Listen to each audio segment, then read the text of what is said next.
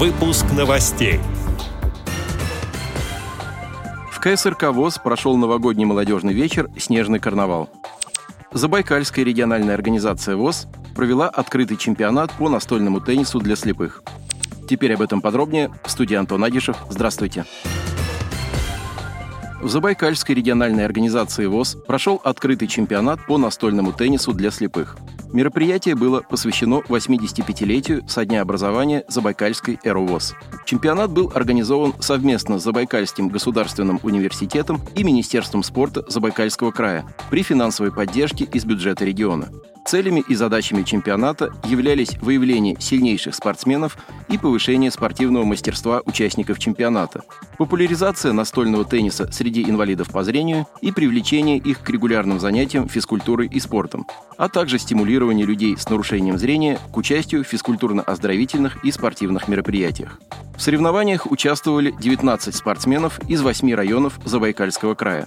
Два дня упорной борьбы в личном зачете среди мужчин и женщин, высокий спортивный дух, красивая и профессиональная игра, азартные болельщики, строгие, но справедливые судьи. Вот чем запомнился участникам и зрителям прошедший чемпионат. Как отметили организаторы мероприятия, реализуемый на территории Забайкальского края проект «Шоудаун. Игра на равных» дает возможность спортсменам развиваться и повышать свое спортивное мастерство. 23 декабря в Малом зале КСРК ВОЗ силами сотрудников молодежного отдела КСРК ВОЗ был организован и проведен новогодний молодежный вечер «Снежный карнавал». Он собрал около 70 молодых людей с инвалидностью по зрению. Они охотно участвовали в тематических конкурсах, наслаждались живыми вокальными номерами и танцевали. Для участников конкурсной программы были приготовлены сладкие подарки и новогодние сувениры. Большой интерес у участников вызвала заранее анонсированная ведущими идея о создании своего неповторимого образа.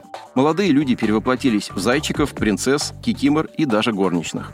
Команда молодежного отдела также полностью погрузилась в атмосферу карнавала. Сергей Пещальник и Юлия Емельянова прекрасно смотрелись в костюмах Деда Мороза и Снегурочки. Марьяна Цвит примерила образ Бель из мультфильма «Красавица и чудовище», а руководитель отдела Наталья Паницкая символизировала наступающий год в костюме красивейшей милой кошки. В подведении итогов за лучший карнавальный костюм зрители единогласно решили, что приз достанется Денису и Татьяне Шиповичам из Подмосковья. Молодые люди пришли в костюмах волка и красной шапочки.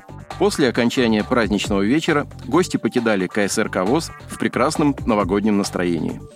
Отдел новостей «Радиовоз» приглашает к сотрудничеству региональной организации. Наш адрес – новости собака радиовоз.ру. О новостях вам рассказал Антон Агишев.